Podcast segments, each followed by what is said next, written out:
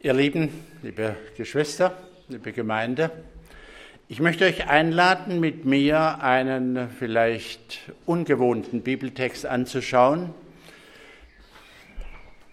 aus dem Alten Testament, aus dem Predigerbuch.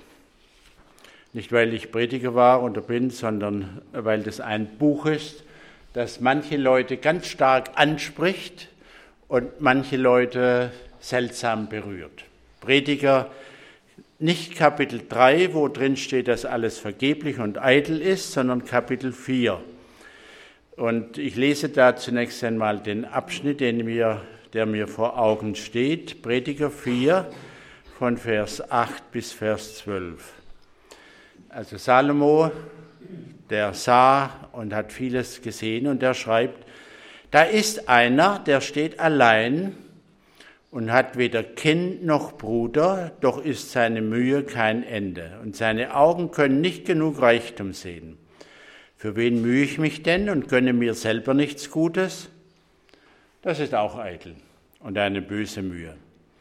So ist es ja besser zu zweien als allein, denn sie haben guten Lohn für ihre Mühe. Fällt einer von ihnen, so hilft ihm sein Gesell auf, wehe dem, der allein ist, wenn er fällt denn es ist kein anderer da, der ihn aufhilft. Auch wenn zwei beieinander liegen, wärmen sie sich. Wie kann ein Einzelner warm werden? Einer mag überwältigt werden, aber zwei können widerstehen. Und eine dreifache Schnur reißt nicht so leicht entzwei. Was sagt dieser Text? Das habe ich mich gefragt, unter anderem. Und ich habe einige Dinge äh, dabei entdeckt. Ja, es gibt im Neuen Testament auch so eine ähnliche Stelle, wo es über das Zeugnis geht vor Gericht. Und da hatten die alten Juden immer gesagt, das äh, Urteil muss immer bestehen auf zwei oder drei Zeugen Mund. Zwei oder drei.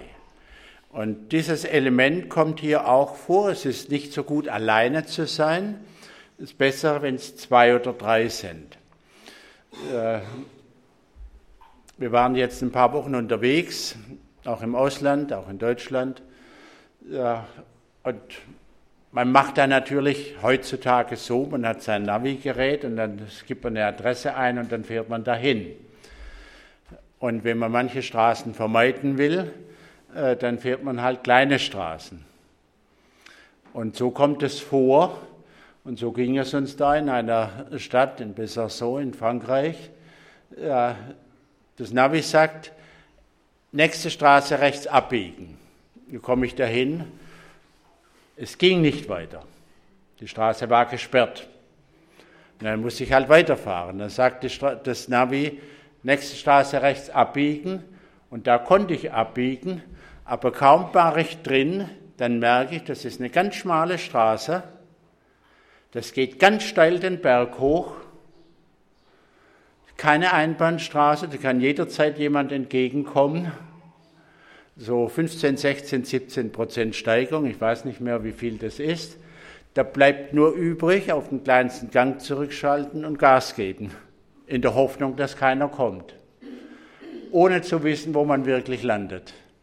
Und so kamen wir dann da rauf und rauf und rauf und oben alles ganz eng und ich biege links ab und nachher merken wir, das Navi wollte, dass wir rechts abbiegen. Also weiterfahren. Und ganz oben auf dem Dings ging also ewig weit drauf. Dann haben wir gesehen, da ist schon ein Aussichtspunkt. Dann haben wir das Auto abgestellt, hingestellt, war sogar ein kleiner, winzig kleiner Platz da. Und dann gingen wir und konnten von oben auf die Stadt, wo wir kein pa keinen Parkplatz, nichts hatten, konnten wir wunderbar auf die ganze Stadt runterschauen. Navi.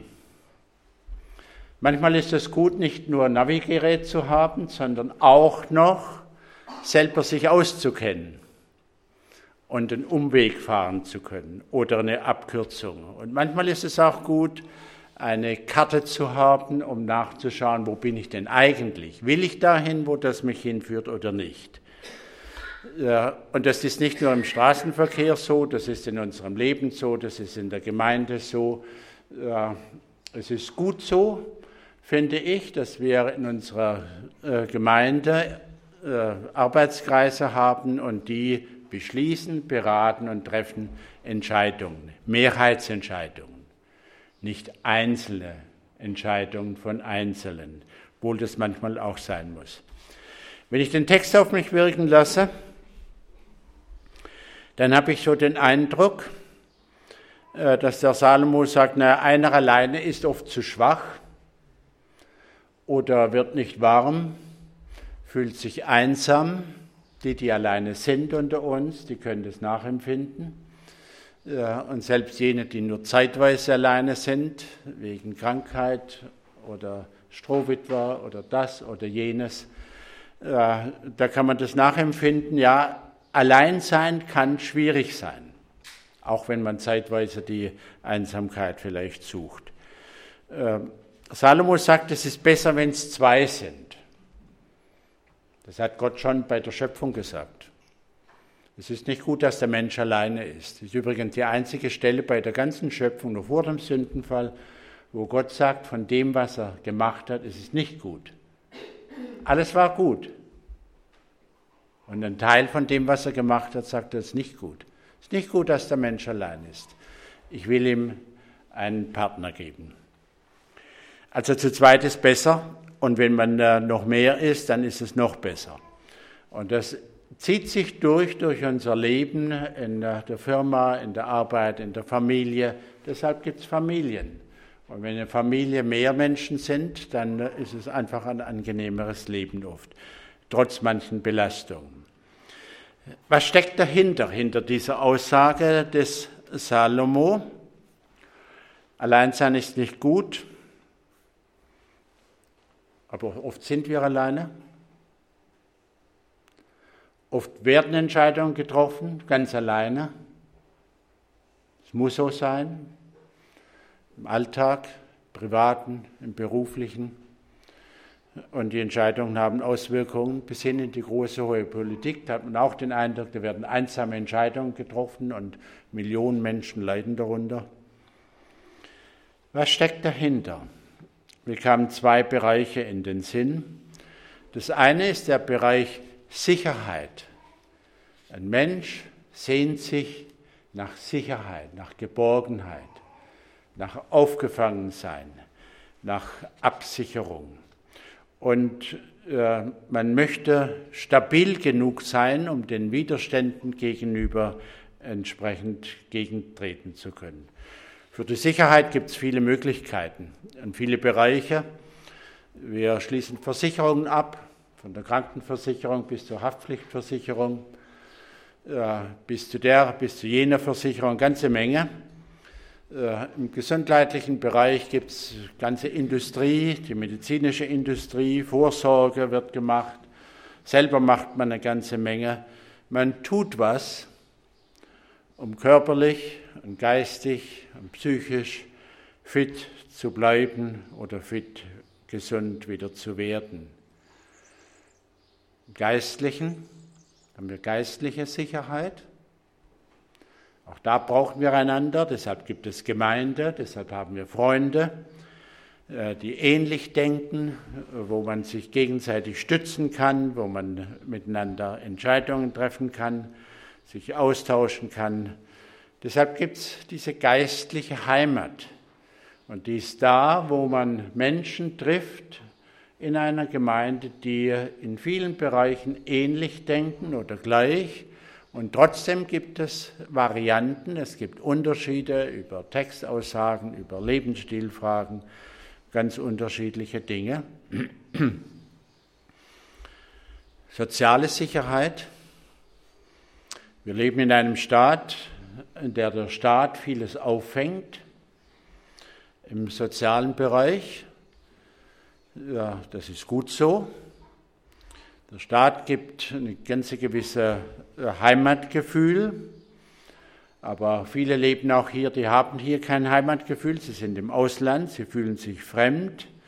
Ja, und deshalb gibt es da verschiedene Bereiche. Und da habe ich den Eindruck, äh, dass der Mensch in seinen Bedürfnissen eigentlich in all diesen Lebensbereichen Sicherheit sucht und wünscht äh, und im einen Bereich vielleicht stärker hat, im anderen sich unsicher fühlt und dann, ja, was macht man? Man muss die Dinge zusammen sehen können. Und wenn nur ein Bereich da ist, der vielleicht Mangel ist, wo ich Defizite erlebe, dann kann ich das vielleicht eher ein bisschen ausgleichen mit anderen Bereichen. Es gibt Angebote für, für die Sicherheit. Ja, das Sicherheitsbedürfnis ist sehr groß in der Gesellschaft, bei Menschen, und da gibt es viele Firmen, die daraus Geld machen. Nicht nur von Menschen, die Schlösser anbieten, die sicher sind, die man nicht knacken kann, ja, alles Mögliche. Technik macht alles möglich. Alles? Oder doch nicht alles? Wir haben eine Ausbildung hinter uns, die älter sind. Wer jünger ist und noch davor steht, ihr Kinder, ihr überlegt eines Tages, was soll ich lernen, was soll ich machen, das mir so viel Grundlage gibt, dass ich leben kann. Ja, wer eine gute Ausbildung hat, der kann sagen, ich schaffe das, ich kann das.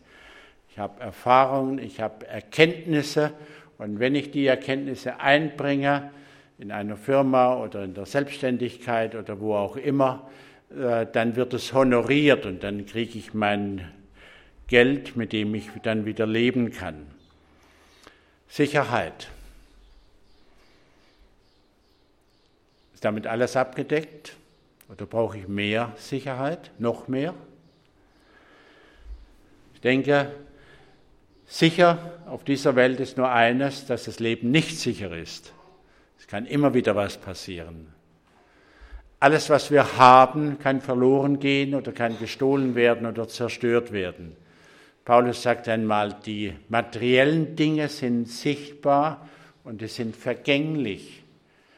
Die bleiben nicht, die verschwinden, die sind weg, bis hin zu Menschen, die wir lieb haben, die können verloren gehen durch Tod oder andere Dinge.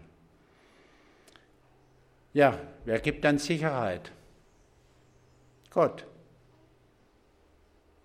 Gott gibt eine Sicherheit. Und das fällt mir eben auf in, im Gespräch mit den Menschen, äh, die in der letzten Lebensphase ihres Lebens sind. Äh, da geht es nicht mehr um Berufsentscheidungen, da geht es nicht mehr um um viele Dinge, die Kinder bewegen. Wie geht es mit der Schule weiter? Wie geht es mit dem weiter? Wie kann ich meine Firma weiterführen? Äh, die Dinge fallen alle weg. Äh, selbst öffentliche Interessen in Politik und gesellschaftlichen Entwicklungen werden nicht mehr wichtig. Was bleibt? Was bleibt, ist etwas, was bleibt bis über den Tod hinaus, und das ist Gott, und das ist die äh, Sicherheit der Erlösung. Und wer an Gott glaubt, wer mit Gott leben kann, wer Gott kennt, der weiß, Gott kann wirklich alles. Und wenn ich mich an den halte, dann geht es gut weiter. Gott handelt zu unseren Gunsten, nicht immer nach unserem Wunsch, aber äh, so, dass es letztendlich gut ist. Auch in diesem Bereich äh, Sicherheit, auch da möchte ich sagen, es ist wichtig, dass alles seinen Platz hat. Meine Ausbildung, meine Fähigkeiten, meine Versicherung, die Technik, alles hat seinen Platz. Aber ich denke, über allem steht Gott. Ein paar Beispiele dazu. Jesaja 43. Jesaja ab Kapitel 40 ist so ein evangelistisches Buch. Und Jesaja 43 sagt: Fürchte dich nicht, ich habe dich erlöst. Ich habe dich bei deinem Namen gerufen, du gehörst zu mir. Wer sagt das? Ein allmächtiger Gott. Ein Gott, der jeden kennt. Und wenn Gott sagt: Fürchte dich nicht, und dieses fürchte dich nicht, das kommt sehr häufig in der Bibel vor. Jemand hat mal durchgezählt und kam für jeden Tag mindestens einen fürchte dich nicht. Haben wir so viel Angst im Leben? Ich nicht. andere vielleicht. Oder manchmal habe ich Angst. Und das sagt Gott, fürchte dich nicht, ich halte dich, ich halte dich in meiner Hand geborgen. Wie immer das gerade ist, was immer ich kann oder nicht kann, wo immer meine Begrenzungen liegen, fürchte dich nicht. Ich habe dich angenommen, ich habe dich erlöst. Im Neuen Testament steht mir ein Wort von Matthäus 10 vor Augen. Jesus sagt, da, äh, sagt den Leuten, geht jetzt und äh, sagt etwas von mir, erzählt von mir. Äh, und er hat sie nicht vorher Sprüche auswendig lernen lassen, vielleicht schon, vielleicht auch nicht. Also in ihrer Missionstätigkeit. Und dann sagt er, habt keine Angst, einfach auf die Leute zuzugehen und mit ihnen zu reden. Wieso sollen sie keine Angst haben? Er sagt, der Geist Gottes gibt dir im rechten Moment die rechten Gedanken und Worte. Ist das super? Gibt es Sicherheit im Gespräch? Sehr wohl. Wenn ich jetzt fragen würde, wer kann da Beispiele erzählen? Ich denke, da mindestens die Hälfte oder alle könnten Beispiele dazu erzählen, wie man im Gespräch an Gedanken kommt und an Worte einem einfallen, die man vielleicht vorher gar nicht so gedacht hat. Der Geist Gottes gibt uns Gedanken und Worte. Unser Leben der Bergpredigt sagt Jesus in Matthäus 6 am Schluss, sagt er, in Matthäus 6, sorgt euch nicht um Essen und Trinken und so, das ist alles normal, aber Gott weiß das. Er sagt, trachtet zuerst nach dem Reich Gottes und dann kriegt ihr das andere als Dreingabe. Also eine Prioritätenliste. Wenn Gott so viele Zusagen gibt, wenn Gott sagt, ich will bei dir sein, ich halte dich, ich werde in der Ewigkeit bei den Menschen wohnen. Äh, und das ist die Erfüllung des ganzen Lebens. Und da wird der Mensch wirklich leben und wirklich aufblühen können. Und alles wird gut sein, wenn Gott da ist. Dann ist es jetzt auch schon so. Dann kann ich aufgrund von den Zusagen leben. Und wenn ich, ich vorher von Versicherung gesprochen, äh, Versicherungen, Gut, da muss man einen Vertrag machen, wird unterschrieben und dann gibt es äh, ein paar Seiten Kleingedrucktes, Bedingungen, unter denen der Vertrag wirksam wird. Aber eine Feuerversicherung hilft nicht gegen Feuer, oder? Das hilft nur danach, wenn der Schaden eingetreten ist, das wieder aufzubauen. Gottes Zusagen sind vielleicht auch manchmal an Konditionen gebunden. Man muss sie zumindest kennen und annehmen, akzeptieren und für sich in Anspruch nehmen.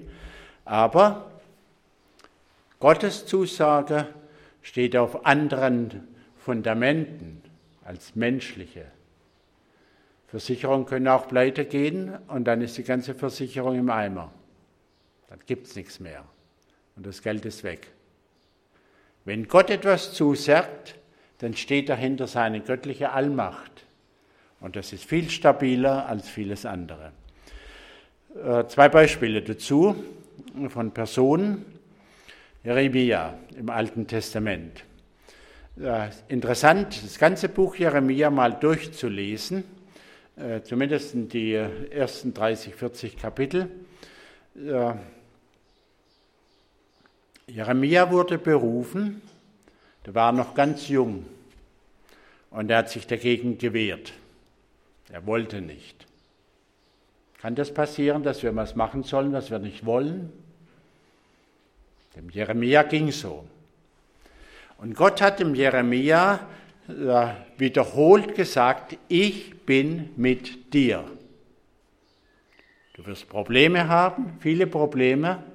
Und wieder könnte ich fragen, wenn du dir einen Beruf wünschst, wünschst du dir einen Beruf, wo du viele Probleme hast?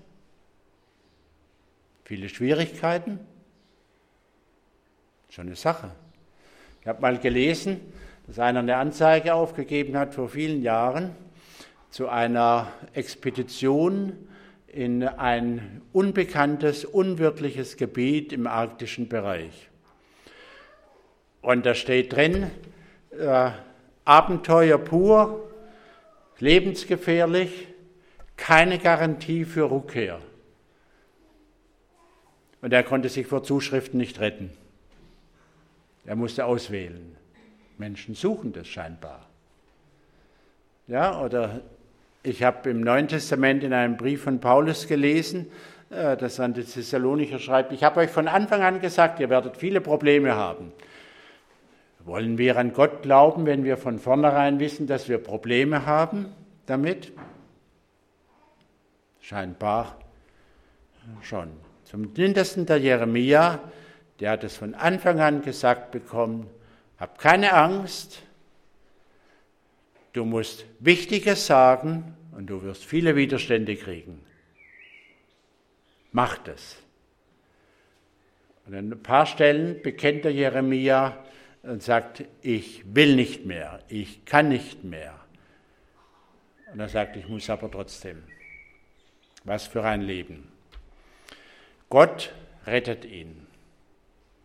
Zum Beispiel, als äh, seine Feinde ihn, weil er immer gepredigt hat, das, was er sagen musste, dann haben sie ihn in ein Loch geschmissen, ein paar Meter tief, Schlamm, kein Entkommen. Na, da sitzt er, sauber. Ich war noch nie so irgendwo. Und Ausländer holte dann endlich raus. Gott rettet den Jeremia und steht ihm bei. So ist Gott. Er hilft, aber wir müssen trotzdem unser Leben führen. Anderes Beispiel, äh, der Paulus war überzeugt gottgläubig, ganz begierig, ganz hingebungsbereit, alles zu tun, seine Kräfte einzusetzen, für Gott geeifert, so sagt er selber, und hat die Leute, die er als nicht richtig angesehen hat, verfolgt und ins Gefängnis geworfen, zum Tod ausgeliefert. Als Jesus ihm gegentrat äh, und ihn berufen hat zum Missionar, zum Apostel, da kriegt er auch gesagt, Paulus, du wirst viele Probleme haben, es wird dir schwer werden.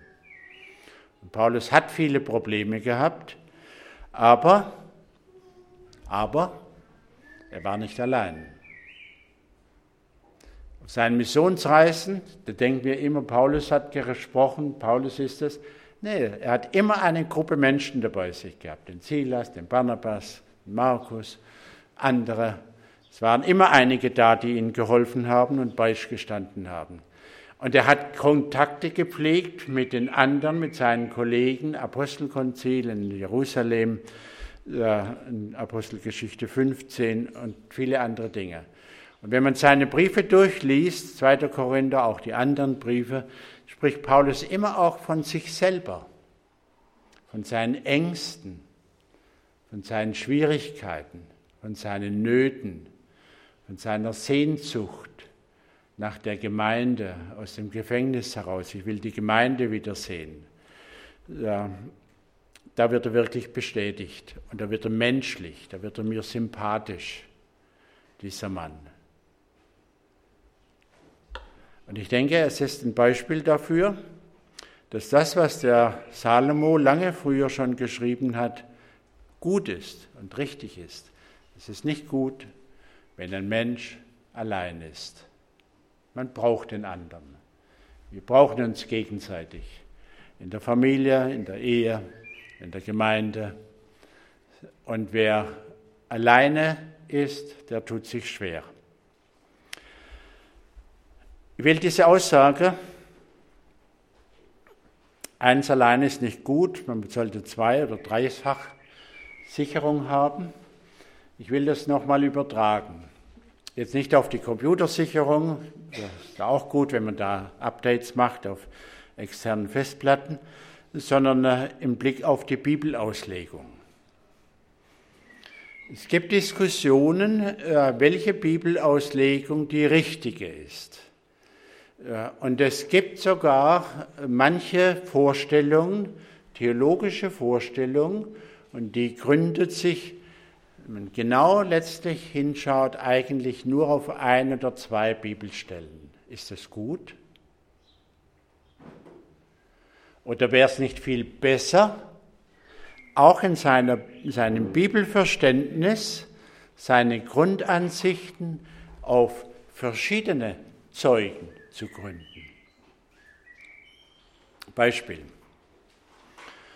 Äh, wir glauben, dass Gott die Welt geschaffen hat. Viele Menschen in unserer Umgebung glauben das nicht. Die glauben, dass es sich entwickelt hat. Und wie argumentiert man meistens? Mit dem Schöpfungsbericht hin und her. Der kann ja gar nicht stimmen, das stimmt so nicht, das geht gar nicht und so weiter. Mit dem Urknall und mit den Millionen Jahren und all den Dingen. Kann man also trefflich drüber streiten. Wenn ich nur den Schöpfungsbericht hätte, dann würde ich sagen, okay, lass uns streiten, lass uns diskutieren. Aber geht mal die Bibel in eurem Bibellesen durch, wie oft Gott als Schöpfer dargestellt wird. Das kann ich gar nicht zählen. Das zieht sich, zieht sich durch von Anfang der Bibel bis ganz zum Schluss. Im Alten Testament, in den Psalmen wiederholt, im Neuen Testament äh, immer und immer wieder. Jesus wird als Schöpfer bezeichnet, das denken viele auch nicht und so weiter. Bibelaussagen nicht nur auf ein Zeugnis, sondern auf viele Stellen gründen. Wir haben vier Evangelien, vier Zeugen. Hebräerbrief sagt, wir haben viele Zeugen in der Welt. Und trotzdem haben wir manchmal unterschiedliches Verständnis über einzelne Texte, einzelne Aussagen und das ist durchaus auch angemessen. Und da kommt die gegenseitige Befruchtung, dass man sich gegenseitig ermutigt und sich in Gedanken äh, auch sicher wird. Was will ich mit all dem sagen? Das Bedürfnis hinter diesem Text aus Prediger 4, es ist nicht gut, wenn einer allein ist, besser, wenn es zwei oder wenn es drei sind. Bedürfnis nach Sicherheit und nach Stärke. Was mache ich denn damit? Einmal ein bisschen nachdenken über mein eigenes Leben und fragen, bin ich wirklich so sicher? Welchen Grund habe ich, welches Fundament habe ich für meine Überzeugung? Meine Überzeugung im Glauben, meine Überzeugung für irgendein bestimmtes Themengebiet, wo ich eine Entscheidung getroffen habe, vertraue ich meinem Gott so stark, äh, dass ich aufgrund von diesem Vertrauen mein Leben gehen kann und Dinge akzeptieren kann, die mir nicht schmecken, äh, die ich nicht will, aber die Gott scheinbar zulässt. Kann ich das? Oder im Blick auf theologische Fragen kann ich sagen, okay, muss ich mich selber hinsetzen. Wir haben heute in der Lektion so schwierige theologische Fragen kurz angesprochen. Da könnte man noch Stunden drüber diskutieren. Man müsste nachfragen, was sagt der Text denn nun eigentlich? Was sagt er wirklich? Selber forschen und selber sich Klarheit verschaffen, äh, was das bedeutet. Ein dritter Punkt äh, für mich, nach Alternativen suchen. Vorher das Beispiel von der äh, Schöpfungsevolution und Schöpfung genommen. Welche Alternativen gibt es dazu? Eine Alternative, eine Denkmöglichkeit ist, Gott hat die Welt geschaffen, wie auch immer, wann auch immer. Aber Gott hat es gemacht. Alternative ist, logischerweise, Gott hat es nicht gemacht, es gibt ihn gar nicht. Wenn ihn nicht gibt, dann kann es auch nicht gemacht haben. Dann muss ich es irgendwie alleine entwickelt haben. Aber dann kommen auch Fragen auf. Ich muss also fragen nach Alternativen, auch von der Wissenschaft her, von meinen Erfahrungen her. Ich kann andere Menschen fragen, wie bist du mit diesem, mit jenem Thema klargekommen? Ich kann forschen.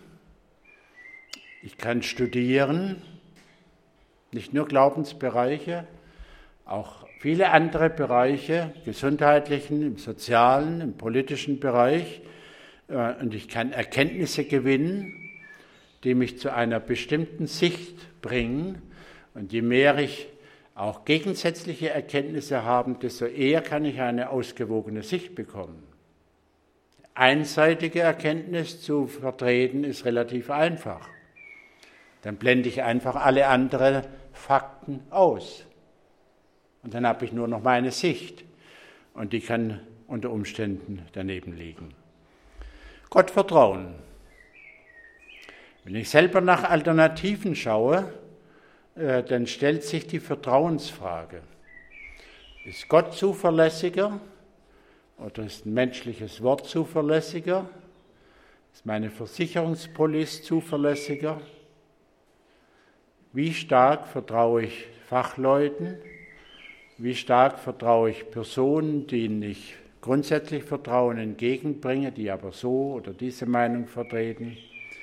Wie stark ist mein Vertrauen zu Gott, dass er mir wirklich Erkenntnisse gibt, die mir weiterhelfen? Und dazu gehört natürlich, wenn ich jemand vertraue, dann kann ich seinen Rat auch besser annehmen. Ich habe den Eindruck, Sicherheit kann nur jemand geben, der größer ist als ich, oder? Kann ein Baby Sicherheit, ja von wem? Von den Eltern kriegen. Woher denn sonst? Können die Eltern Sicherheit gewinnen durch ihr Baby? Wohl kaum. Der Größere gibt Sicherheit dem Kleineren. Die Versicherungsgesellschaft, die groß ist, die viele Versicherten hat, viele, viele Gelder verwaltet, bietet Gewähr, dass sie stabil ist und dass sie mir im Einzelfall hilft und die Versicherung auch einhält. Der Größere gibt dem Kleineren Sicherheit. Was bedeutet das? Sind auch nur Menschen. Letzte Sicherheit, wirkliche Sicherheit, kann ich eigentlich nur von Gott erwarten. Er ist allmächtig, er besteht und aufgrund meines Vertrauens zu ihm kann er mir Sicherheit geben. Und diese Verbindung zu Gott, dieser Glaube an Gott, der macht mich so stark, weiß ich, ich bin gehalten. Der Geist Gottes ist möglich, mir Gedanken zu geben, Worte zu geben, Entscheidungen zu geben. Der macht mich so stabil, äh, dass ich nicht als Duckmäuser durch die Gegend laufen muss, sondern ich bin wer. Jeder ist wer. Und wer von Gott gehalten ist, äh, der kann sein Leben nutzen. Der wird die Technik nutzen, der wird seine Erkenntnisse anwenden und über allem und hinter allem und vor allem und nach allem wird sein Vertrauen zu Gott ihn halten. Jetzt bis zum letzten Atemzug und darüber hinaus. Und ich denke, diese Gewissheit, dass Gott uns liebt, dass Gott wirklich da ist, äh, das macht uns stabil, dass wir unseren Alltag, wie immer er gerade sich gestaltet, und der ist nicht für jeden von uns gerade gut, für manchen sehr schön, für mich zum Beispiel, aber für andere, äh, die leiden. Es ist gut, Gott zu vertrauen. Das ist meine Erfahrung. Glaubt mir. Vertraut Gott. Er ist der Größte. Er kann.